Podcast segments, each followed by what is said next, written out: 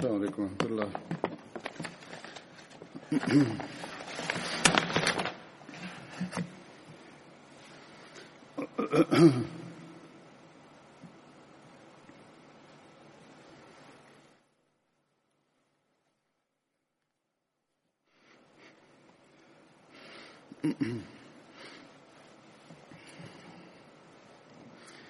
أشهد أن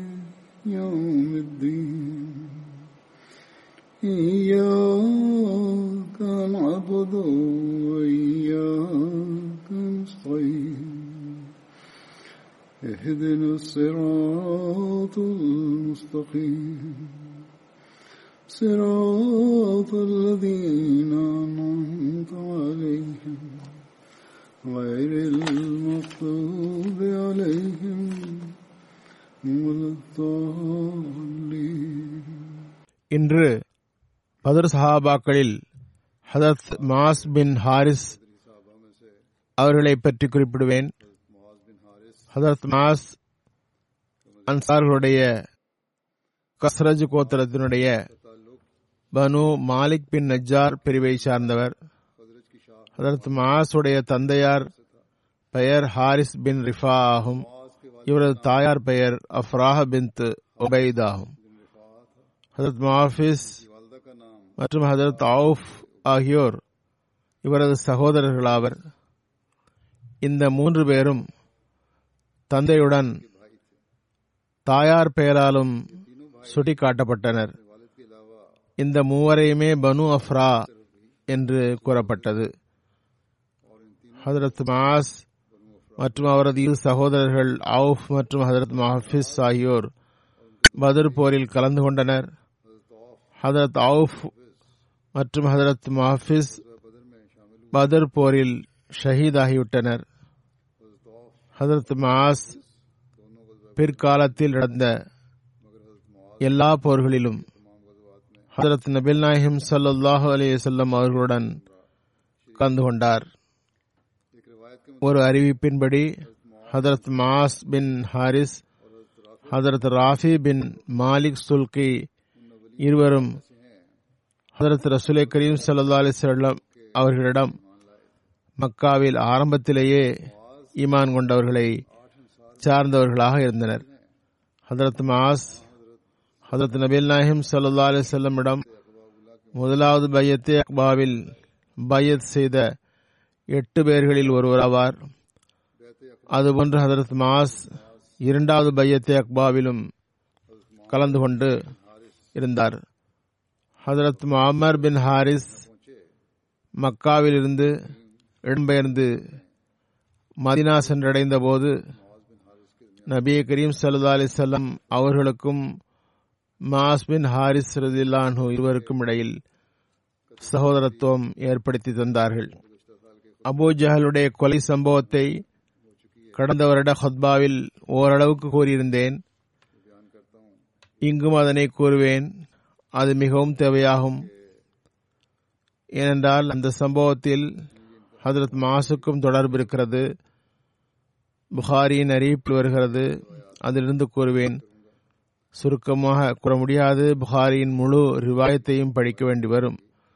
சாலி பின் இப்ராஹிம் தமது தந்தை வழி பாட்டனார் அப்துல் ரஹ்மான் பின் அவுஃபிடமிருந்து அறிவிக்கிறார். அவர் கூறுகிறார் நான் பத்ர் போரில் அணியில் நின்று கொண்டிருந்தேன். நான் எனது இருபுறமும் பார்த்தேன்.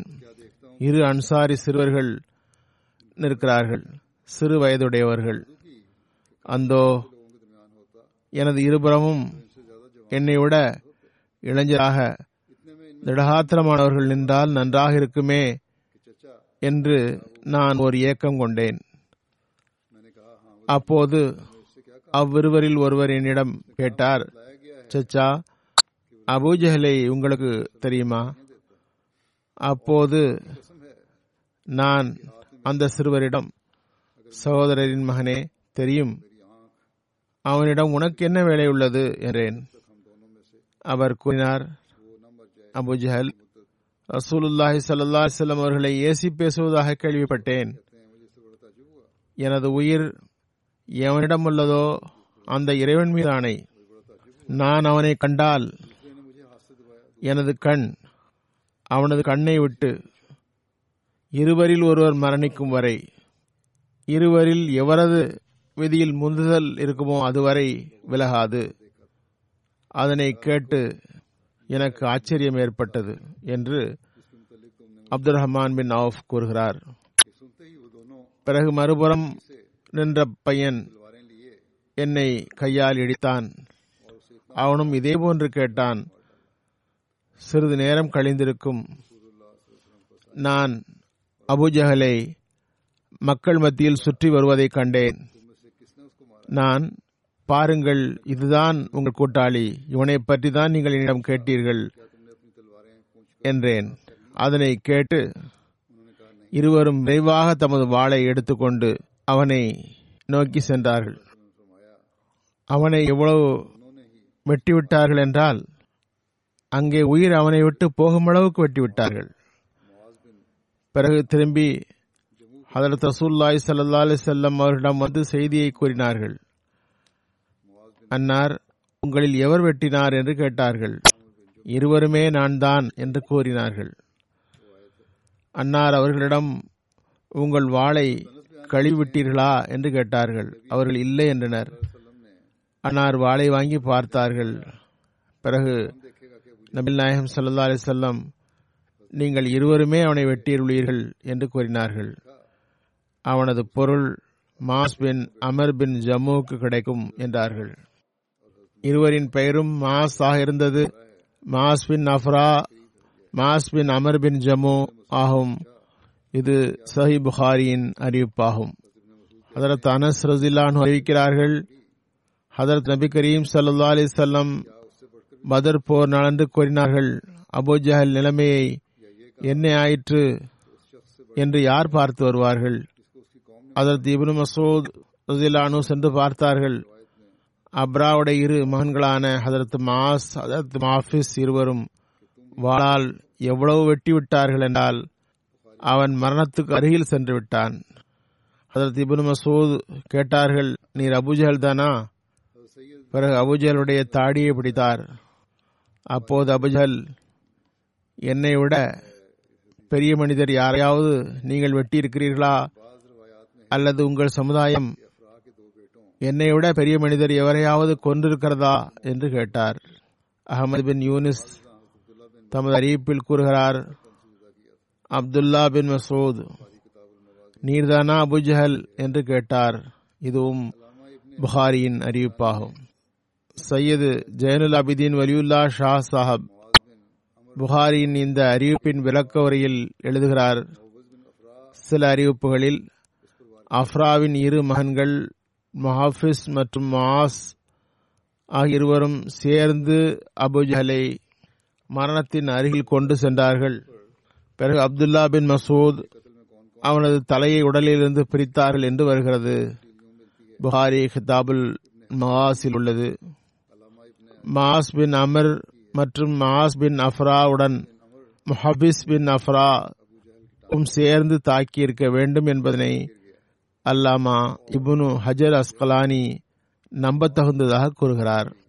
பதர் போரில் அபோஜஹல் கொலையில் யார் யாரெல்லாம் ஈடுபட்டனர் என்பதை பற்றி ஓரிடத்தில் இவ்வாறு விளக்கம் கிடைக்கிறது. இபுனு ஹிசாம் அல்லாமா அல்லாமா இபுனு இசாக்கிடம் இருந்து அறிவிக்கிறார். மாஸ்பின் அமர் பின் ஜமு அபுஜஹலின் காலை வெட்டினார். இதனால் அவன் விழுந்து விட்டான். இக்ரிமா பின் அபுஜஹல் மாசுடைய கையை வாளால் வெட்டினார். இதனால் கையை தனியாக ஆகிவிட்டது. மாஸ் பின் அஃப்ரா அபுஜஹல் மீது தாக்குதல் தொடுத்தார். அதனால் அவன் கீழே விழுந்தான். அவனது வாழ்வின் சிறு பகுதி எஞ்சியிருந்தது. அப்துல்லா பின் மசூத் அவனது தலையை உடலில் இருந்து பிரித்து எடுத்தார்கள். ஹதரத் நபில் நாயகம் சல்லா அலிசல்லம் அபுஜஹலை கொலை செய்யப்பட்டவர்கள் மத்தியில் தேடுமாறு கட்டளையிட்டார்கள். ஹதரத் அப்துல்லா பின் மசூத் அபுஜஹலின் தலையை உடலை விட்டு பிரித்தபோதுதான் நபி சொல்லா அலிசல்லம் அபுஜஹலை இறந்தவர்கள் மத்தியில் தேடுமாறு கட்டளையிட்டிருந்தார்கள். சஹி முஸ்லீமில் அறிவிப்புக்கு ஏற்ப அஃப்ராவின் இரு மகன்களும் அபுஜஹல் மீது தாக்குதல் தொடுத்தனர். எந்த அளவுக்கு என்றால் அவன் இறந்து விட்டான் அதுபோன்று புகாரியில் பாபே ஹதல் அபு ஜஹலில் வருகிறது. இமாம் குர்திபியின் பார்வையில் அப்ராவின் இரு மகன்கள் தான் அபுஜஹலை கொன்றார்கள் என்பது யூகமாகும். சில அறிவிப்புகளில் மாஸ் பின் அமர் பின் ஜமு சந்தேகத்திற்கு இடமாக இருந்தார். அதாவது மாஸ் பின் அப்ராவுக்கு பதிலாக Muadh bin Amr bin Jamuh தான் இருந்தார். மக்கள் மாஸ் பின் அப்ரா என்று கருதிவிட்டனர். எனவே கூறுகிறார் மாஸ் பின் அமர் பின் ஜம்மு மாஸ் பின் அஃப்ரா வாக கருதப்பட்டு விட்டார் அல்லாமா இபுனு இப்னுல் ஜோசி கூறுகிறார் மாஸ் பின் ஜமு அஃப்ராவின் சந்ததிகளில் ஒருவர் அல்ல. மாஸ் பின் அஃப்ரா அபுஜஹலை கொன்றவர்களுள் ஒருவர் ஆவார் ஒருவேளை மாஸ் பின் அஃப்ராவின் ஏதாவது சகோதரர் அல்லது சச்சா சிறிய தந்தை அங்கு இருந்திருக்கலாம். அறிவிப்பில் அஃப்ராவின் இரு மகன்களை பற்றி கூறப்பட்டுள்ளது. அறிவிப்பாளர் தவறுதலாக இரு மகன்களையும் குறிப்பிட்டிருக்கலாம்.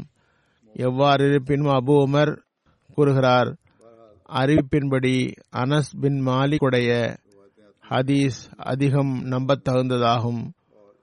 அதில் வருகிறது அப்ராவின் மகன் அபூஜஹலை கொலை செய்தார். இபனு தீம் கூறுகிறார் நம்பத்தகுந்த விஷயமாவது இரு மாசுகளும் மாஸ் பின் அமர் பின் ஜமு மற்றும் மாஸ் பின் அஃப்ரா இருவரும் தாய்வழி சகோதரர்களாக இருந்தனர். இருவரும் பால்வடி சகோதரர்கள். அல்லாமா தாவூதி அஃப்ராவின் இரு மகன்களின் பெயர்கள் சஹல் மற்றும் சுஹைல் ஆவார். இருவரும் மாஸ் மற்றும் ஹாஃபிஸ் என்று கூறப்பட்டனர் என்கிறார். எவ்வாறு இருப்பினும் அறிவிப்புகளில் மூன்று பேர் கொன்றதாகவும் இரண்டு பேர் கொன்றதாகவும் மாஸ் மாஸ் பின் ஹாரிஸ் பற்றியும் குறிப்பு காணப்படுகிறது. முசா பஷீர் அகமது சாப் பதில் போர் சம்பவங்களை கூறுகின்றார்கள். அதில் அபுஜாலுடைய கொலை சம்பவத்தை எழுதுகிறார்கள். அதில் கூறுகிறார்கள் அந்த போர்க்களம் கொலைகளால் சூடேறி போய் இருந்தது. முஸ்லிம்களிடம் சிறு கூட்டம் இருந்தது. அவர்களோ அதனை விட மூன்று மடங்கு அதிகமாக இருந்தனர். எல்லா விதமான யுத்த தளவாடங்களும் இஸ்லாத்தின் பெயரையும் அடையாளத்தையும் கூட அழித்து விடுவோம் என்ற உறுதியுடன் நின்றனர். முஸ்லிம்கள் பாவம் மிகவும் குறைந்த மக்களே இருந்தனர். ஆயுதங்களும் குறைவு ஏழ்மை நாதியற்ற நிலையில் இருந்தனர் வெளிப்படையான காரணிகளை பொறுத்தமட்டில் மக்காவாசிகளின் முன் சில நிமிடங்களில் வேட்டையாடத்தக்கவர்களாக இருந்தனர். ஆனால் ஏகத்துவம் மற்றும் தூதித்துவத்தின் மீது கொண்ட நேசம் அவர்களை கொண்டு வந்து நிறுத்தியிருந்தது. அவர்களிடமிருந்த உயிருள்ள ஈமானுடைய சக்தியை விட பெரிய சக்தி உலகில் இருக்கவில்லை. அது அவர்களிடம் அசாதாரணமான சக்தியை நிறைத்திருந்தது. அவர்கள் யுத்த களத்தில் மார்க்க சேவையின் எத்தகைய முன்னுதாரணம் காட்டினார்கள் என்றால் அதற்கு முன்னுதாரணமே இல்லை. ஒவ்வொருவரும் மற்றவரை விட அடியை முன்னெடுத்து வைத்தனர். இறை வழியில் உயிரை தருவதற்கு துடித்தவர்களாக இருந்தனர். ஹம்சா அலி ஜுபைர் போன்றவர்கள் எதிரிகளின் அணிகளை பிளந்து விட்டனர் அன்சார்களின் களப்பற்ற தன்மை எவ்வாறு இருந்ததென்றால் அப்துல் ரஹ்மான் பின் அவுஃப் அறிவிக்கிறார்கள் பொதுவான யுத்தம் ஆரம்பமானதும் நான் எனது வலமும் இடமும் பார்த்தேன். அன்சார்களின் இரு இளைஞர்கள் எனது இருபுறமும் நின்றனர். அவர்களை பார்த்து என் உள்ளம் வருந்தியது. இது போன்ற யுத்தத்தில் வலமும் இடமும் இருப்பவர்களுக்கு சண்டையில் பெரிய பங்கு இருந்தது. எவரது இருபுறமும் பாதுகாப்பாக இருக்குமோ அவர்தான் நன்றாக யுத்தம் செய்ய முடியும். நான் இந்த எண்ணத்தில் இருந்தேன். என்னிடம் அந்த சிறுவர்களில் ஒருவர் மெதுவாக கேட்டார். அவர் தான் கேட்பதை மறுபுறம் இருப்பவர் அறியாமல் கேட்க விரும்பியது போன்று மெதுவாக கேட்டார். சிறிய தந்தையாரே அபுஜஹல் எங்கே இருக்கிறார்? மக்காவில் ஹதரத் நபீல் நாயகம் சல்லா அலிஸ்லாம் அவர்களுக்கு தொந்தரவு தந்து கொண்டே இருந்தாராமே. அவர் எங்கே? நான் இறைவன் மீது உடன்படிக்கை செய்துள்ளேன். ஒன்று நான் அவனை கொலை செய்வேன். அல்லது அதற்கான முயற்சியில் கொலை செய்யப்படுவேன். அப்துல்லா பின் அவுஃப் கூறுகிறார்கள் அதற்கு நான் பதில் கூறவில்லை. அதற்கு முன் மறுபுறம் இருந்த மற்ற சிறுவனும் அதே போன்று கேள்வி கேட்டார். நான் அவர்களின் துணிச்சலை கண்டு வியந்து போனேன். ஏனென்றால் அபுஜஹல் படை தளபதி ஆவார். அவரது நாலாபுரமும் அனுபவமிக்க வீரர்கள் நின்றனர். நான் கையால் சுட்டி காட்டி கூறினேன் அதோ அவன்தான் அபுஜஹல் அப்துல் ரஹ்மான் கூறுகிறார் நான் சுட்டி காட்டியதான் தாமதம். அந்த இரு சிறுவர்களும் உடனே முன் சென்றனர். அணிகளை பிளந்தவாறு நொடி பொழுதில் அங்கு சென்று சேர்ந்து எவ்வளவு வேகமாக தாக்கிவிட்டார்கள் என்றால் அபுஜஹல் மற்றும் அவனது உடன் இருந்தவர்கள் பார்த்தவாறே இருந்து விட்டார்கள். அபுஜஹல் மண்ணில் வீழ்ந்தான். இக்ரிமா பின் அபுஜஹல் தந்தையின் அருகில்தான் என்றார் அவர் தமது தந்தையை பாதுகாக்க முடியவில்லை. பின்னால் இருந்து மாஸை எவ்வாறு தாக்கினார் என்றால் மாஸ் உடைய வலது கரம் அருந்து தொங்கிவிட்டது. மாஸ் இக்ரிமாவை துரத்தி சென்றார். அவர் தப்பி சென்று விட்டார். பிறகு வெட்டப்பட்ட வலப்பகுதி சண்டையில் இடையூறாக இருந்தது. மாஸ் அதனை வேகமாக இழுத்து உடலில் இருந்து தனியாக்கிவிட்டார் பிறகு சண்டையிட்டார். அதற்கு இரண்டாவது கலிபத்துல் மசி இந்த சம்பவத்தை விளக்கியவாறு கூறுகின்றார்கள். அபோஜஹலுடைய பிறப்பு நிகழ்ந்த போது ஏழு ஒட்டகங்கள் அறுத்து மாம்சம் பங்கு வைக்கப்பட்டது அவரது பிறப்பின் போது பறையடித்து மக்காவின் வீதிகளில் தெரிவிக்கப்பட்டது. பெரிய அளவில் பறையடிக்கப்பட்டது. அவரது பிறப்பின் போது பெருமகிழ்ச்சி கொண்டாடப்பட்டது. மக்காவின் வானம் வரை சப்தம் எழுந்தது. பிறகு பதர் மைதானத்தில் மரணித்த போது பதினைந்து வயதுடைய இரு அன்சாரி சகோதரர்கள் அவனை வீழ்த்தி காயமுறச் செய்தனர். அப்துல்லா பின் மசூத் கூறுகிறார்கள் யுத்தம் முடிந்த பிறகு மக்கள் திரும்பிச் செல்லும் பொழுது நான் மைதானத்தில் காயமுற்றோர்களை காண சென்றேன். அவரும் மக்காவாசியாக இருந்ததனால் அபூஜகலை நன்றாக அறிவார். அன்னார் கூறுகிறார்கள் நான் யுத்த காலத்தில் சுற்றி வந்து கொண்டு இருக்கும்போது என்ன பார்த்தேன் என்றால் அபூஜஹல் காயமுற்று கிடக்கிறான். நான் அவனிடம் சென்றபோது அவன் என்னிடம் கூறினான் நான் தப்ப வழியில்லை. அதிக காயம் ஏற்பட்டு விட்டது நீரும் மக்காவாசியாவீர் நான் ஒரு விருப்பத்தை தெரிவிக்கிறேன். நீர் எனது வேதனை அகழுவதற்காக என்னை கொன்றுவிடுக. நான் அரபு மக்களின் தலைவன் என்று நீர் அறிவீர். அரபு மக்களின் வழக்கம் தலைவர்களின் தலைகளை சற்று உயரமாக இருக்குமாறு வெட்டி வைக்கப்படும். அது கொலை செய்யப்பட்டவரின் தலைமைத்துவத்தை காட்டும் அடையாளமாகும். எனது விருப்பம் நீர் எனது தலையை சற்று நீளமாக இருக்குமாறு வெட்ட வேண்டும். அப்துல்லா பின் மசூத் கூறினார்கள் நான் அவனது தலை சற்று சிறிய அளவாக வெட்டினேன். உனது இறுதி ஆசை கூட நிறைவேறாது என்று கூறினேன். இறுதி விளைவை பொறுத்தமட்டில் அபூஜஹலின் மரணம் எத்தகைய இழிவான மரணமாக இருந்தது? அவனது கழுத்து எப்போதும் உயர்ந்தே இருந்தது. மரணத்தின் போது அவனது கழுத்து சிறிதளவாக வெட்டப்பட்டது. அவனது இறுதி ஆசை கூட நிறைவேறவில்லை. ஹதரத் ருபை பிந்த் முஹவிஸ் இடமிருந்து அறிவிக்கப்படுகிறது எனது சச்சா மாஸ் பின் அஃப்ரா எனக்கு சிறிது புத்தம் புதிய பேரித்தம்பழங்களை தந்தார். இதனை ரசூலை கரீம் சல்லா அலிசல்லாம் அவரிடம் கொண்டு தருமாறு கூறினார் அதற்கு நபில் நாயம் சல்லா அலிசல்லம் எனக்கு நகை வழங்கினார்கள்.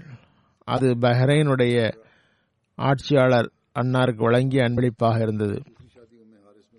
இன்னொரு வாயத்தில் வருகிறது ஹதரத்து ருபை பின் மஹபிஸ் இடமிருந்து அறிவிக்கப்படுகிறது.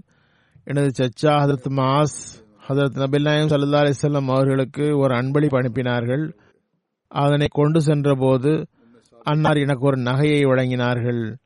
அது பஹ்ரைனுடைய ஆட்சியாளர் அன்னாருக்கு வழங்கியதாக இருந்தது. அல்லாமா இபுன் அசீர் எழுதுகிறார் பஹ்ரைனுடைய ஆட்சியாளர் மற்றும் மற்ற மன்னர்கள் ஹதரத் நபில் நாயம் சல்லா அலிசல்லம் அவரிடம் அன்பளிப்புகளை அனுப்பினார்கள். அப்போது இஸ்லாம் மிகவும் பரவியிருந்தது அவர்கள் அந்த மன்னர்களுக்கு கடிதம் அனுப்பியிருந்தார்கள். அன்பளிப்புகளையும் பொருள்களையும் வழங்கினார்கள். அந்த மன்னர்களும் கடிதமும் எழுதி தமது அன்பளிப்புகளை அனுப்பியிருந்தார்கள். ஹதத் மாஸ் பின் ஹாரிஸ் நான்கு திருமணம் செய்திருந்தார். அதன் விவரம் இவ்வாறாகும். ஹபீபா பின் கைஸ் இவர் மூலமாக உபயதுல்லா என்ற மகன் பிறந்தார். உம்மே ஹாரிஸ் பின் சபுரா என்ற மனைவி. இவர் மூலமாக Haris Awf Salman Abdullah Ramla ஆகியோர் பிறந்தனர். உம்மே அப்துல்லா பின் துமைர் என்ற ஒரு மனைவி. இவர் மூலம் இப்ராஹிம் ஆயிஷா ஆகியோர் பிறந்தனர். உம்மே சாபித் ரம்லா பின் ஹாரிஸ் நான்காவது மனைவி ஆவார். இவர் மூலம் சாரா பிறந்தார். அல்லாமா இபுன் அசீர் தமது நூலாகிய அசதுல் காபாவில் மாசுடைய மரணம் பற்றி பல்வேறு கூற்றுகளை பதிவு செய்திருக்கிறார். ஒரு கூற்றின்படி மாஸ் பதர் போரில் காயமுற்றார்கள். மதினா திரும்பிய பிறகு இந்த காயத்தினால் வஃத்தானார்கள். ஒரு கூற்றின்படி உஸ்மான் ரதில்லானுடைய கலாபத் காலம் வரை உயிருடன் இருந்தார்கள். ஒரு கூற்றின்படி அலி ரதில்லானுடைய கலாபத்து காலம் வரை உயிருடன் இருந்தார்கள். அவரது மரணம் அலி மற்றும் மாவியாவுக்கு இடையில் நடந்த சஃபீன் போரில் நிகழ்ந்தது. சஃபீன் போர் முப்பத்தி ஐந்து ஹிஜ்ரியில் நடந்தது. ஹதரத் மாஸ் ஹதரத் அலி சார்பாக போர் செய்தார்கள். எவ்வாறு இருப்பினும் இவரது மரணம் பற்றி பல்வேறு அறிவிப்புகள் உள்ளன. சில அறிவிப்புகளில் இருந்து தெரிய வருகிறது இவர்கள் நீண்ட வாழ்நாளை பெற்றிருந்தார்கள்.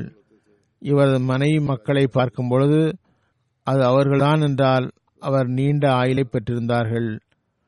இந்த சஹாபியின் குறிப்புக்கு பிறகு நான் கண்ணியத்திற்குரிய ராணா நயீமுத்தீன் சாப் என்ற கண்ணியத்திற்குரிய ஃபரோசுதீன் சாப் முன்ஷி அவர்களுடைய மகனை பற்றி கூறுவேன். அன்னார் மரணமடைந்தார்கள். இன்னால் இல்லாஹி இலே ராஜுவோன் இவர்கள் சில காலம் நோயிட்டிருந்தார்கள். பல்வேறு நோய்க்காக பலமுறை மருத்துவமனை சென்று வந்தார்கள். இறுதியில் அல்லாஹ் அருள் செய்தான். அவருக்கு நலம் கிடைத்தது. நடந்து செல்ல சக்தி இருந்தது. அங்கு பள்ளிக்கு வந்து செல்லவும் செய்தார்கள். எவ்வாறு இருப்பினும் இது இவரது உயிரை வாங்கக்கூடிய இறுதி நேரமாக நிரூபணமாகிவிட்டது. அவர் வஃத் ஆகிவிட்டார் ரானா சாப் பிறந்தது. காகிதங்களின் அடிப்படையில் ஆயிரத்தி தொள்ளாயிரத்தி முப்பத்தி நான்கில் ஆகும். சில அறிவிப்புகளில் ஆயிரத்தி தொள்ளாயிரத்தி முப்பது அல்லது ஆயிரத்தி தொள்ளாயிரத்தி முப்பத்தி ரெண்டும் என்றும் வருகிறது. எவ்வாறு இருப்பினும் காகிதத்தின்படி ஆயிரத்தி தொள்ளாயிரத்தி முப்பத்தி நான்கு ஆகும் இந்த வகையில் அவருக்கு வயது எண்பத்தி ஆறாக இருந்தது. இவரது குடும்பத்தில் இவரது தந்தையார் ஃபரோசுதீன் சாப் மூலம் அகமதியத் வந்தது. இவர் ஆயிரத்தி தொள்ளாயிரத்தி ஆறில் ஹதரத் மசீமோத் அலி இஸ்லாமிடம் கடிதம் மூலம் பயத் செய்தார். நாடு பிரிவினைக்கு பிறகு இந்தியா பாகிஸ்தான் என்று பிரிந்த பிறகு இவரது குடும்பம் பாகிஸ்தானுக்கு இடம்பெயர்ந்து விட்டது முதலில் லாகூரில் இருந்தது. பிறகு ஆயிரத்தி தொள்ளாயிரத்தி நாற்பத்தி எட்டில் ராணா சாஹப் ரப்பா வந்துவிட்டார். பிறகு இவர் ஃபுர்கான் பட்டாலியன் ஆக தம்மை அர்ப்பணித்தார். ஃபுர்கான் பட்டாலியனுக்கு பிறகு ஹதரத் இரண்டாவது ஹலிஃபத்துல் மசீஹ் ராணா சாஹிபை மீர்பூர் காஸ் அருகில் உள்ள நிலத்திற்கு அனுப்பினார்கள். அங்கு சில வருடங்கள் இருந்தார்கள். இவரது பழைய வசியத்தில் மிகவும் மூத்தவராக இருந்தார்கள். ஆயிரத்தி தொள்ளாயிரத்தி ஐம்பத்தி ஒன்றில் வசியத் செய்தார்கள். இவரது திருமணம் நடந்தது. மனைவி பெயர் சாரா பர்வீன்.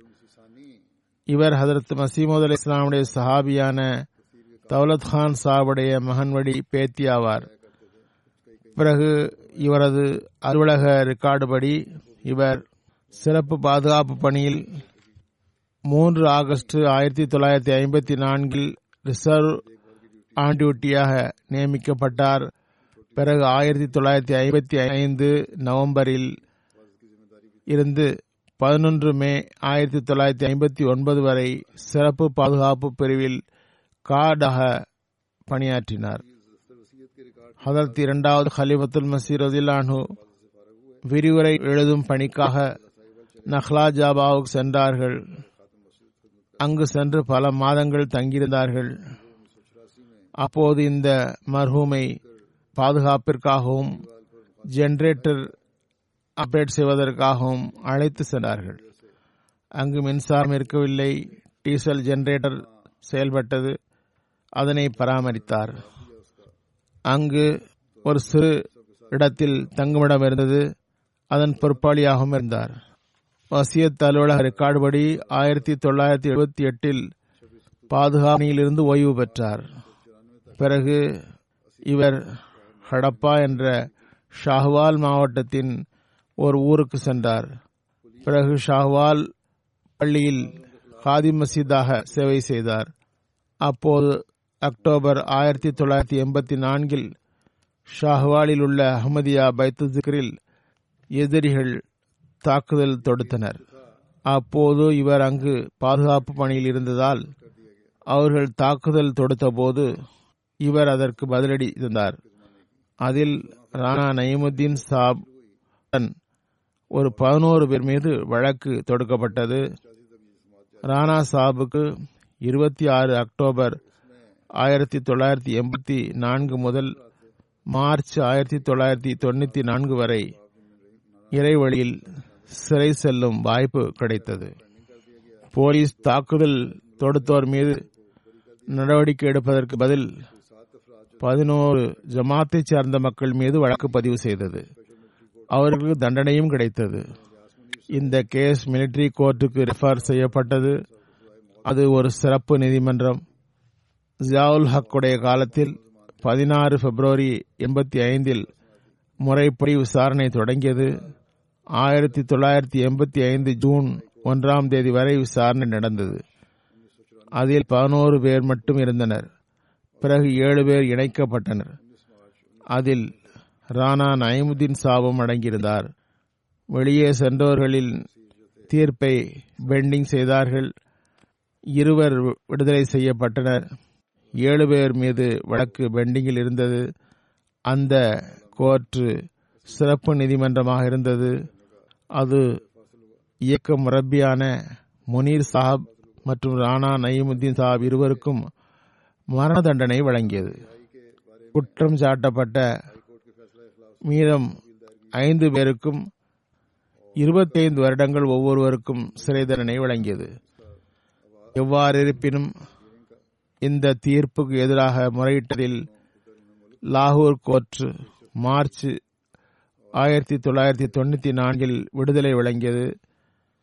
காகிதங்கள் முழுமைப்படுத்தப்பட்டு பத்தொன்பது மார்ச் ஆயிரத்தி தொள்ளாயிரத்தி தொண்ணூத்தி நான்கில் விடுதலை அமலுக்கு வந்தது. இவ்வாறு அவர் ஒன்பதரை ஆண்டுகள் இறைவழியில் கைதியாக சிறைவாசத்தை சகித்தார்கள். அந்த சிறப்பு கிடைத்தது.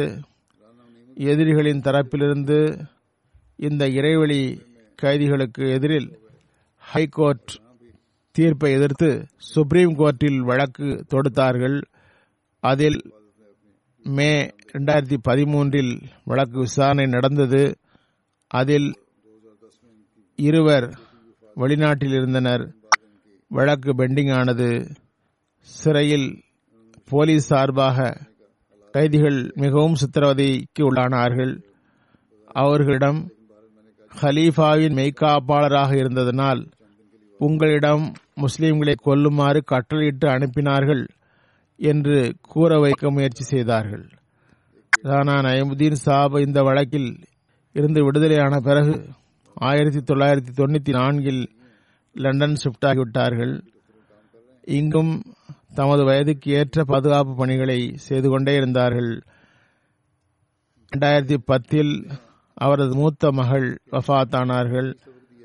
சில நாட்களுக்கு பிறகு அவரது மனைவியும் வஃத்தானார்கள். அவர் என்னிடம் கேட்டதற்கு இணங்க பாகிஸ்தான் செல்லும் சூழ்நிலை மிகவும் சிக்கலாக இருந்த போதிலும் இவரை சென்றுவிட்டு விரைவாக அவர் திரும்பி வருமாறு கூறினேன். அதே போன்று சென்றுவிட்டு சில நாட்களில் திரும்பி வந்தார். மர்ஹூம் நினைவாக ஒரு மகன் நான்கு மகள்கள் உள்ளனர். இவரது மகன் ரானா வசீம் அகமது வாழ்வை அர்ப்பணித்தவர்.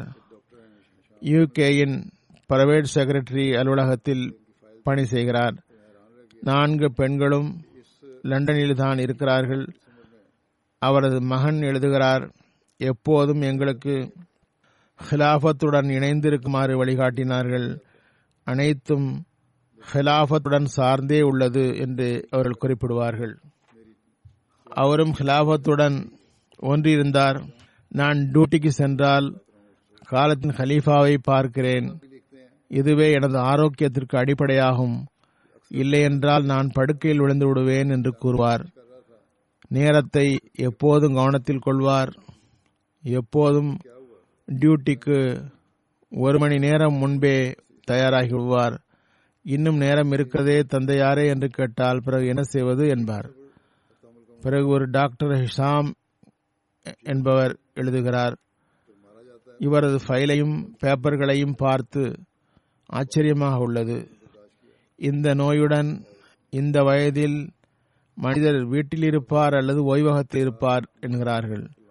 இவரோ ஓடி ஆடி திரிகிறார். மேலும் இவர் நடந்து திரிவதன் ரகசியம் நான் வந்து காலத்தின் ஹலிஃபாவை காண்கிறேன் ஆரோக்கியம் பெறுகிறேன் என்று கூறுகிறார். ரானா சாப் என்ற இவரது மகன் கூறுகிறார் இவரது கால்களை தடவி விடுவேன். இவரது காலை தடவி விடும்போது முட்டியில் கை வைத்தபோது சிறு சப்தம் வந்தது. என்ன என்று என்றபோது ஒன்றுமில்லை என்றார். நான் பிடிவாதமாக கேட்டபோது ஜெயிலில் பட்ட அடியில் தான் இப்படி ஆகிவிட்டது என்று கூறினார். ஜெயிலில் பாகிஸ்தான் ஜெயிலில் அடி கொடுக்கப்பட்டால் மோசமாக அடி தரப்படுகிறது. அனைத்தையும் பொறுத்து கொண்டார். வெளியில் வந்தும் இவரது பொறுமையின் தரம் உயர்ந்ததாக இருந்தது. ஏதாவது உடல் நலக்குறைவு ஏற்பட்டால் எவரிடமும் கூறமாட்டார். எப்போதும் அல்ஹம்துலில்லா நன்றாக இருக்கிறேன் என்றே கூறுவார். ஹிலாபத்திற்கு கட்டுப்படுவதில் இவரது தகுதி எவ்வாறு இருந்தது என்றால் ஒருமுறை நான் தந்தை அருகில் அமர்ந்திருந்தேன். அவரிடம் எப்போதும் சம்பவங்களை கூறுமாறு கேட்பேன். ஒரு முறை கூறினார்கள் ஹதரத்து இரண்டாவது ஹலிஃபத்துல் மசூ மசீஹுடன் நஹ்லா ஜாபே சென்றிருந்தார்கள். அங்கு தப்சீர் எழுத அதற்கு இரண்டாவது மசீ சென்றிருந்தார்கள். நான் உடன் இருந்தேன். அன்னார் உடன் இருக்குமாறு கூறினார்கள். ஏதோ ஒரு காரணத்தினால் எனக்கு பயம் ஏற்பட்டது. உடனே அன்னார் பள்ளிக்கு சென்று இஸ்திக்ஃபார் செய் என்று கூறினார்கள். நான் மஸ்ஜித்துக்கு சென்றேன். மஸ்ஜித் சிறியது பச்சை செங்கலால் ஆனது. மஸ்ஜிதுக்கு வெளியில் அமர்ந்து இஸ்திக்ஃபார் செய்து கொண்டிருந்தேன். திடீரென்று காற்றுடன் மழை பெய்ய தொடங்கியது. நான் அங்கு இருந்தவாறே இஸ்திக்ஃபார் செய்து கொண்டே இருந்தேன். நிறைய நேரம் ஆகிவிட்டது மஸ்ஜிதில் ஒரு மனிதர் இருந்தார். அவரும் எழுந்து சென்று விட்டார். ஒசூர் இவர் எங்கே? என்றார்கள். சிலர் என்னை தேடி பள்ளிக்குள் வந்தனர். ஹசூர் கூப்பிடுகிறார்கள் என்று கூறினார்கள். நான் இரண்டாவது ஹலிவத்துல் மசி முன் சென்றேன். இரண்டாவது ஹலிவத்துல் மசி கூறினார்கள் நீர் உள்ளேதான் இருப்பீர் என்று எனக்கு தெரியும். நான் உம்மை மன்னித்து விட்டேன் என்று கூறினார்கள். பிறகு அவரது மகன் எழுதுகிறார் இரண்டாவது ஹலிஃபுல் மசீத் தப்சீர் எழுதி கொண்டிருந்த போது தந்தையாருக்கு அருகில் இருந்து பணிவிடை செய்யக்கூடிய வாய்ப்பு கிடைத்திருந்தது. அதனை மகிழ்ச்சியுடன் கூறி வருவார்கள். அன்னாரது வழக்கம் எப்போதும் மகிழ்ச்சியை எல்லாரிடமும் பகிர்ந்து கொள்வார்கள் கஷ்டத்தை எவரிடமும் கூறமாட்டார்கள். இவரது சிறப்பை கூறுகின்றார்கள் இவர் மிகவும் கண்ணிமிக்க தந்தை உண்மையான நண்பர் ஆவார் ராணா வசீம் தம்மை அர்ப்பணித்த போது இவரது வக்ஃபு ஒப்புக்கொள்ளப்பட்டதும் இவர் கூறினார் இது ஒரு பெரும் பொறுப்பாகும் எப்போதும் தௌஃபா இஸ்திஃபா செய்தவாறு உனது பணியை ஆற்ற வேண்டும். ஏதாவது துக்கம் யாராவது தந்தால் அமைதியாக இருக்க வேண்டும். விவாதம் செய்யக்கூடாது. எல்லா விஷயத்தையும் இறைவனிடம் விட்டுவிட வேண்டும். பொறுமை செய்ய வேண்டும். பொறுமையின் பாதத்தை விட்டுவிடக்கூடாது அல்லாஹ் பொறுமையாளர்களுடன் இருக்கிறான். இவ்வாறு ஒரு நண்பரை போன்று போதனை செய்தார்கள். எனது மனைவி ராணா சாஹிபுடைய மருமகள் அவர்களிடம் கூட நண்பரை போர் நடப்பார்கள் மகளை விட அதிகமாக கனியுடன் நடந்து கொள்வார்கள். ஒரு சம்பவம் பற்றி அவர் என்னிடம் கூறியுள்ளார். ரப்பாவில் அப்பாவுக்கு அம்மாஜான் அருகில் செல்லும் வாய்ப்பும் கிடைத்துள்ளது. இவர் எனக்கும் மற்ற உறவினர்களுடனும் போதனை செய்தார்கள். சந்தாவை மிகவும் சரியாக பேணி வருவார்கள். முதல் தேதியில் சந்தாவை வழங்கிவிட்டு மற்ற செலவுகளை செய்வார்கள். அமைதியாக பலருக்கு பொருள் உதவி வழங்குவார்கள். எவரிடமும் அதனை கூறவும் மாட்டார்கள். இவரது மகள்கள் கூறுகின்றார்கள் ஹிலாபத்துடன் தந்தையாருடைய தொடர்பு எத்தகையது என்றால் அவரது ஒவ்வொரு நரம்பிலும் ஹிலாபத் மீது அன்பு இருந்தது. எப்போது காலத்தின் ஹலீஃபா பற்றி பேச்சு வந்தாலும் கண்களில் கண்ணீர் நிறைந்துவிடும். ஆபீசருக்கு மரியாதையை தருவது குறித்து இவரது நடைமுறையை ஒரு மகள் எழுதியுள்ளார். ஒருமுறை சகோதரிகள் எல்லாரும் சேர்ந்து ஒசூரை சந்திப்பதற்காக பிரைவேட் செக்ரட்டரி அலுவலகத்தில் அமர்ந்திருந்தோம். உள்ளே செல்ல வாய்ப்பை எதிர்பார்த்து அமர்ந்திருந்தோம். திடீரென்று தாப்பனார் டியூட்டி நேரத்தில் நிற்பது போன்று எழுந்து நின்றார். எங்களுக்கு ஆச்சரியம். என்ன ஆயிற்று? சிறிது தலையை உயர்த்தி பார்த்தபோது சிறப்பு பாதுகாப்பு பிரிவின் உதவி அதிகாரி ஏதோ பணிக்காக அங்கு வந்திருந்தார். அவருக்கு மரியாதை தரும் விதத்தில் எனது தந்தையார் எழுந்து நின்றார். அவர் செல்லும் வரை நின்று கொண்டே இருந்தார். சென்றதும் அமர்ந்தார். கூறுகிறார் இது சில நிமிடம் நடந்த நிகழ்வாகும். இதனால் எங்களுக்கு நிறைய விஷயங்களை கற்று தந்துவிட்டார். எமது வாழ்நாள் முழுக்க செய்த போதனை வாழ்நாளிலிருந்து பயன் பெற வேண்டுமென்றால் ஹிலாபத்துடன் காந்தத்தை இரும்பு நெருங்கியிருப்பது போன்று காலத்தின் ஹலீஃபாவை நெருங்கியிருக்க வேண்டும் என்பதாகும். அப்பாஜான் எங்கள் சகோதர சகோதரிகள் நால்வர் மற்றும் பாபிக்கு சில ஈதிகளை வழங்கினார்கள். அப்போது நாங்கள் அப்பாஜான் ரமலான் ஆரம்பமாகவில்லையே என்றோம். அப்போது அவர் கூறினார் எனது நேரம் தெரியாது. எனது கடமையை நிறைவேற்றுவதற்கு காலம் தாழ்த்தக்கூடாது என்றார். அஃபாத்திற்கு சில நாட்களுக்கு முன்பே தமது மகள்களுக்கு ஈதியும் தந்துவிட்டு சென்று விட்டார் இவரது மருமகள் கூறுகின்றார் என்னை மிகவும் கவனித்து வந்தார். தந்தை போன்று எனக்கு போதனை செய்தார். மருமகளின் தந்தையார் வஃபாத்தான போது தனது மகனிடம் கூறினார் நீங்கள் கணவன் மனைவி இருவரும் செல்லுங்கள் ஜனாசாவில் கலந்து கொள்ளுங்கள். பிறகு மருமகள் எழுதுகிறார் இரவில் எனது கண்கள் திறந்தால் இவர் தொழுது கொண்டிருப்பதையே காண்பேன். ஹிலாஃபத் மீது அளவற்ற அன்பு இருந்தது. எழுதக்கூடிய எல்லோரும் இதனை எழுதியிருக்கிறார்கள். பற்று விசுவாசம் மிக்க ஒரு தொடர்பு இருந்தது. எப்போதும் கூறி வந்தார்கள் ஹிலாஃபத்தின் துவாவின் செல்வத்தால் நான் சிறையில் இருந்தேன். ஹிலாஃபத்தின் துவாவினால் தான் இங்கு வாழ்கிறேன். இந்த நாட்டின் தலைவர் அவரது மரணம் சம்பந்தப்பட்ட காகிதத்தில் கையெழுத்திட்டார். ஹிலாஃபத்தின் துவாவின் விளைவால் அது எங்கு எங்கு போனதென்றே தெரியாமல் போய்விட்டது. ராணா சாவ் உயிருள்ள அடையாளமாகி உலகின் முன் வந்துவிட்டார் இவரது ஒரு மகள் அபிதா கூறுகிறார் எப்போதும் எமது குழந்தைகளுக்கு போதனை செய்து வந்தார்கள். எப்பொழுதும் இறைவன் மற்றும் ஹிலாஃபத்துடன் ஊதியுடன் தொடர்பு வையுங்கள். அதில் தான் உங்கள் நிலைப்பு இருக்கிறது என்பார்கள்.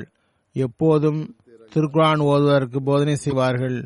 தொழுகை மற்றும் தஹஜத்தில் பேணுதல் உள்ளவராக இருந்தார்கள். எப்போதாவது இவர் தஹஜத்தை விட்டுவிட்டதாக நான் காணவில்லை. எமக்காக எப்போதும் துவாவின் கருவூலமாக இருந்தார்கள். விருந்தோம்பலிலும் அதிகமாக ஈடுபட்டார்கள். நெருங்கிய உறவினர்களை கவனத்தில் கொள்வார்கள். ராணா சஹாப் தமது தந்தை தாய் மற்றும் தமது மனைவியின் வஃத்திற்கு பிறகு அவருக்காகவும் சந்தாவை வழங்கி வந்தார். எப்போதும் ஒரு கவிதையை உரத்த குரலில் கூறி வருவார். இறைவா உனது அருள் மற்றும் சோதனை இரண்டிலும் உனது திருப்தியின் மீது நாங்கள் திருப்தி கொள்கிறோம் என்பதே அந்த கவிதை வரி.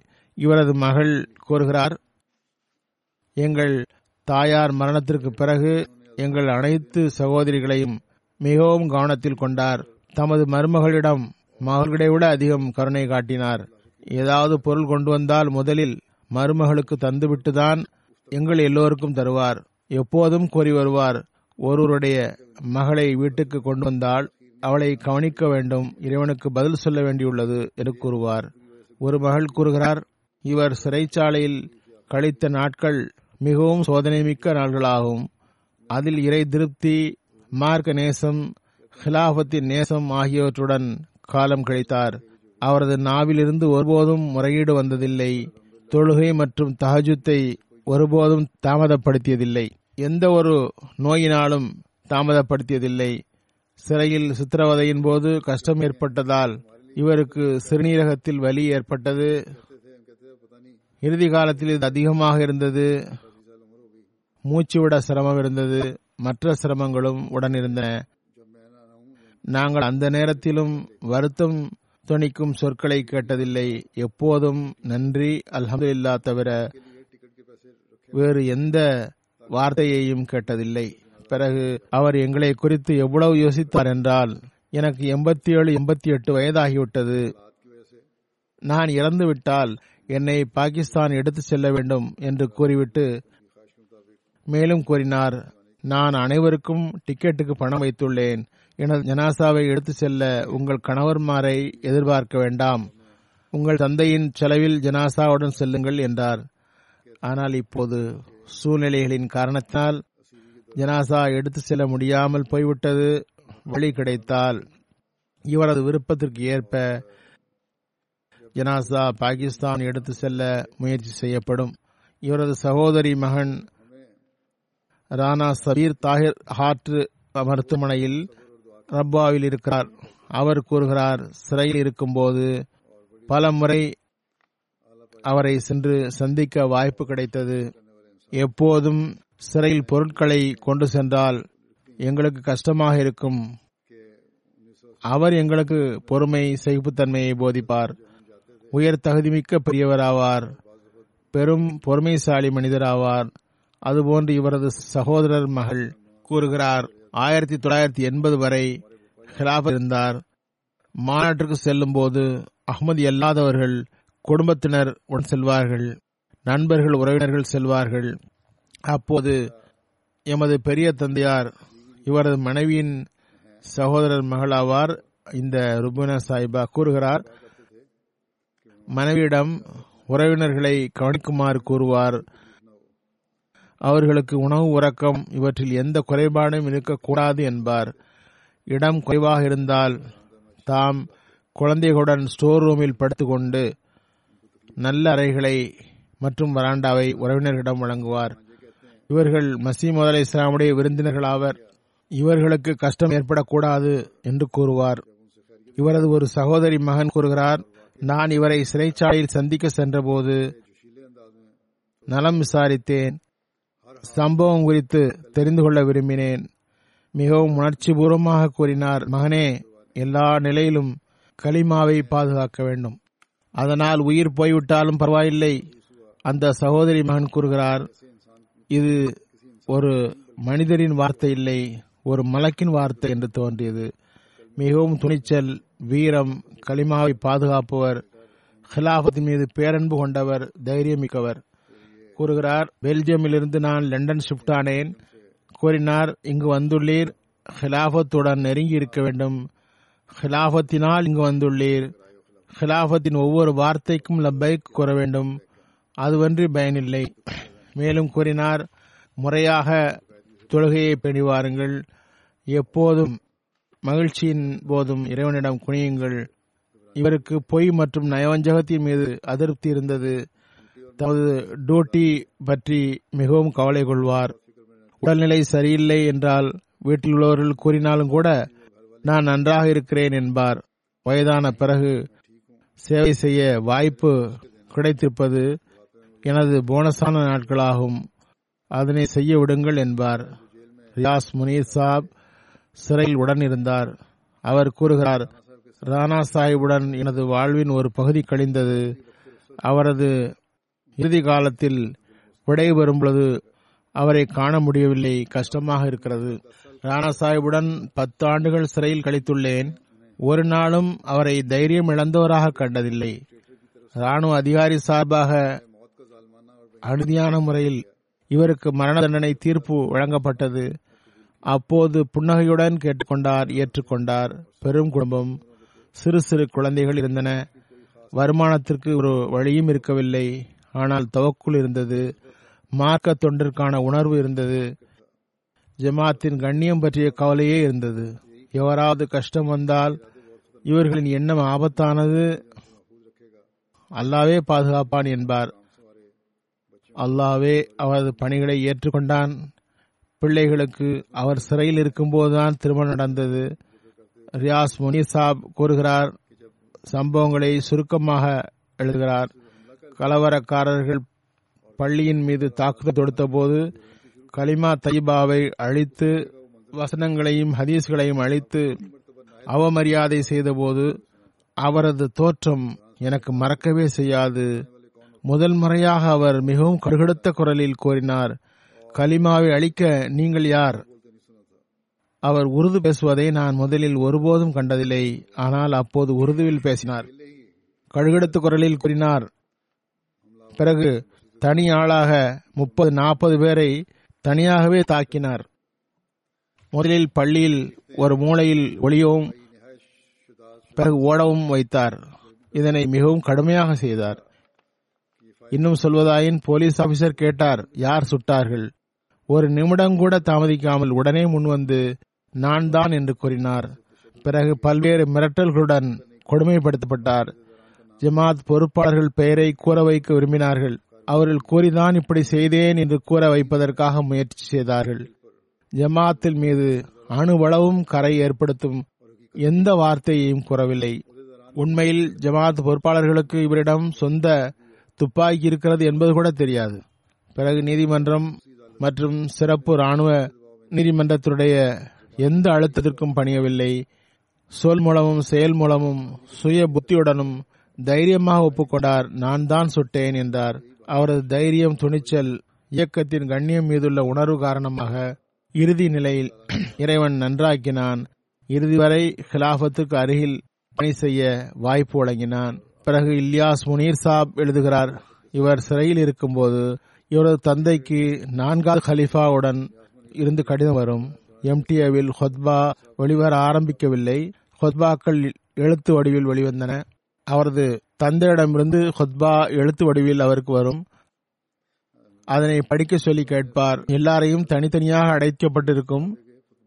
சிறை திறக்கப்பட்டு எல்லோரும் ஒன்று சேரும் வேளையில் இவர் அந்த நேரத்தை ஹொத்பா கேட்பதற்காகவே செலவு செய்தார். தொழுகையை சேர்ந்து தொழ முடிந்தால் சேர்ந்து தொழ ஏற்பாடு செய்வார். சிறையில் உள்ள மற்ற அகமதிகளையும் அழைப்பார். ரம்லான் மாதம் ஜூன் ஜூலையில் கடும் வெயிலில் வரும். ராணா சாப் மூத்த வயதினராக இருந்தும் எல்லா நோன்பையும் வைத்து விடுவார் கூறுகிறார். பெரும் விவேகத்தையும் துணிச்சலையும் காட்டினார். எல்லா நிலைமைகளையும் எதிர்கொண்டார். இவருக்கு மரண தண்டனை அறிவிக்கப்பட்ட போது கூட மிகவும் தைரியத்துடன் காலத்தை கழித்தார்.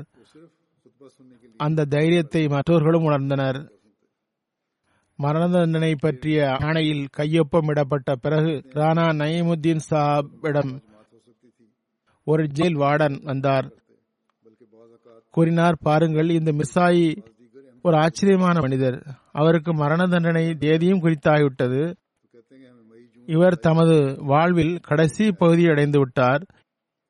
இருந்து முகத்தில் எந்த தாக்கமும் ஏற்படவில்லை. அது குறித்து அவருக்கு கவலையும் இல்லை என்று பேச்சை நீட்டிக்கொண்டே சென்றதும் ராணா சாப் கூறுகிறார் நான் புரிந்து கொண்டேன். நான் யார் என்று இவருக்கு தெரியாது. எனவே அவர் பேச்சை முடித்ததும் அவரிடம் ராணா சாப் முகத்தில் ஏதாவது கவலை கண்டீர்களா என்றதும் அவர் இல்லை என்றார். நானும் அகமதியாவேன். அவர்களில் ஒருவனாவேன் என்றேன். இறுதியில் நான்காவது ஹலிவத்துல் மசியுடைய ஒரு கடிதத்தை படிக்கிறேன். அது அன்னார் ராணா சாபுக்கு எழுதியது. எண்பத்தி ஆறாவது ஆண்டில் செப்டம்பரில் எழுதிய கடிதத்தின் ஒரு பகுதி உங்களுடைய களப்பற்ற கடிதம் கிடைத்தது.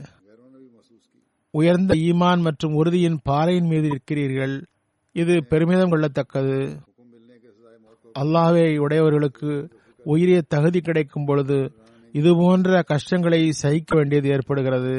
உங்களுக்கும் கிடைத்த பேர் குறித்து பொறாமை ஏற்படுகிறது. மரம் அதன் பழத்தால் அறியப்படுகிறது. நீங்களும் ஹதரத் மசீமது அலி இஸ்லாமுடைய மரத்தின் பசும் கிளைகளாவீர்கள். அல்லாஹ் வீணாக்க மாட்டான். என்னுடன் சேர்ந்து ஜமாத்தும் துவா செய்கிறது. நீங்கள் ஒரு புதிய என்னுடைய நசத்தை கேட்டிருப்பீர்கள். நீங்கள் உங்களை போன்று களங்கமற்றவர்களுக்கு துவாவும் சலாமும் அதில் இருக்கிறது.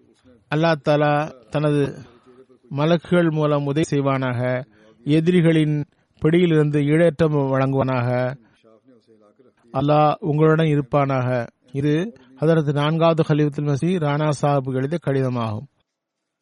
முபாரக் சித்திக் சாப் எழுதுகிறார் ஒரு முறை நான் அவரிடம் சிறை வாழ்க்கை மற்றும் சிறை துன்பங்களை பற்றி கூறிய போது சிரித்தவாறு கூறினார். அஹ்மதிகளாகிய நமது வாழ்வு அல்லாஹுக்காகவும் அவனது ரசூலுக்காகவும் ஆகும் காலத்தின் ஹலீஃபாவின் கட்டுப்படுதலுக்கு நாம் அர்ப்பணித்திருக்கிறோம்.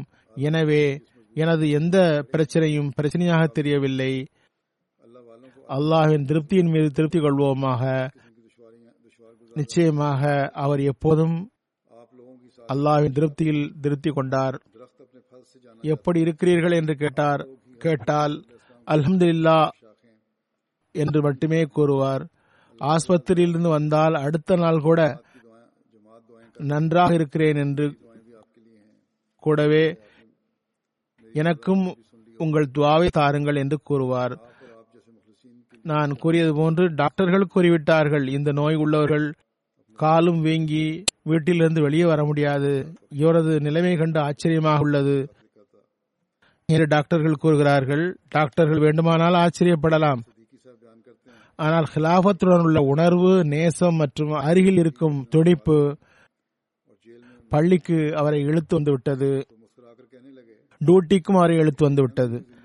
இவரது முகத்தில் எப்போதும் நிரந்தரமான நிம்மதியையும் ஹிலாபத் மீதான நேசத்தையும் கண்டேன். அல்லாஹ் இவருக்கு மறு உலகிலும் அன்பு நேசத்துடன் உள்ள வாழ்வை வழங்குவானாக. தமது நேசத்திற்குரியவர்களுடன் அவர்களின் பாதத்தில் இவருக்கு இடம் தருவானாக. நான் இவரை சிறு வயது முதல் பார்த்திருக்கிறேன். ஏற்கனவே கூறியது போன்று அதற்கு இரண்டாவது ஹலிவத்துல் மசி ஜாபா நக்லாவுக்கு செல்லும் போது நாங்களும் சில நாட்கள் சென்றிருக்கிறோம் கொடை காலத்தில். அப்போது கூட இவர் எங்களிடம் மிகவும் கனிவுடன் நடந்து கொள்வார்.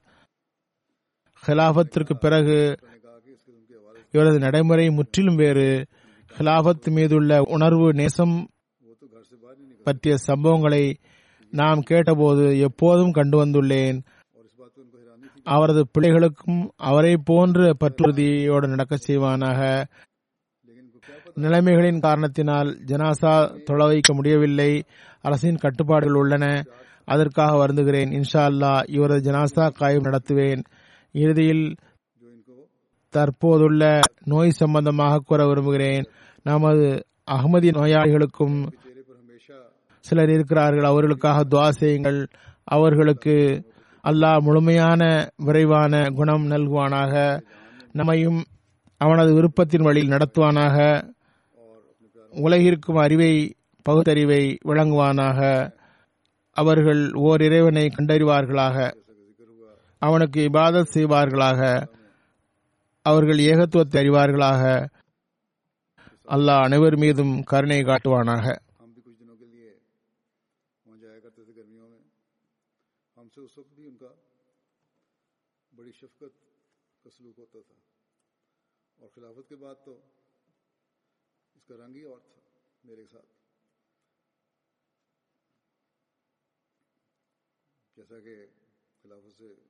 وفا کے واقعات اور احساسات، جذبات ہم نے سن لیے ہیں۔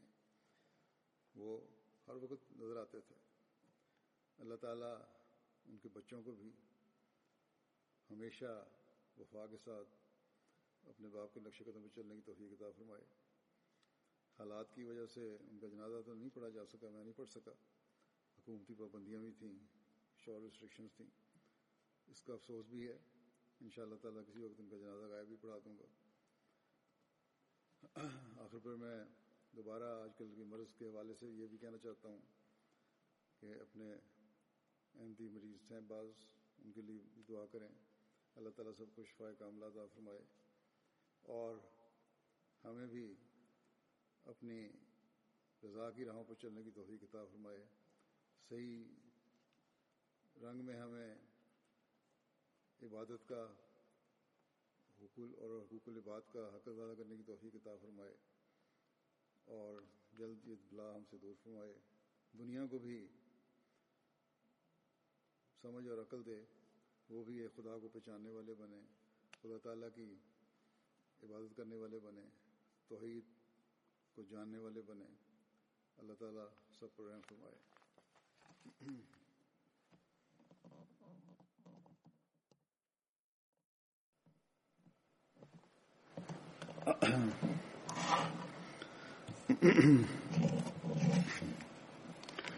الحمد لله الحمد لله نحمده ونستعينه الحمد لله نحمده ونستعينه ونستغفره ونؤمن به ونتوكل عليه ونعوذ بالله من شرور أنفسنا ومن سيئات أعمالنا من يهده الله فلا مضل له ومن يضلله فلا هادي له ونشهد أن لا إله إلا الله ونشهد أن محمدا عبده ورسوله عباد الله رحمكم الله.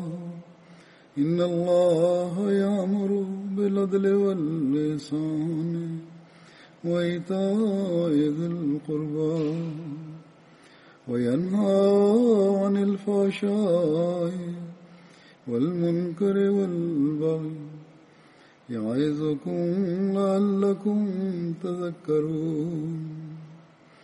اذكروا الله يذكركم وادعوه يستجب لكم ولذكر الله أكبر.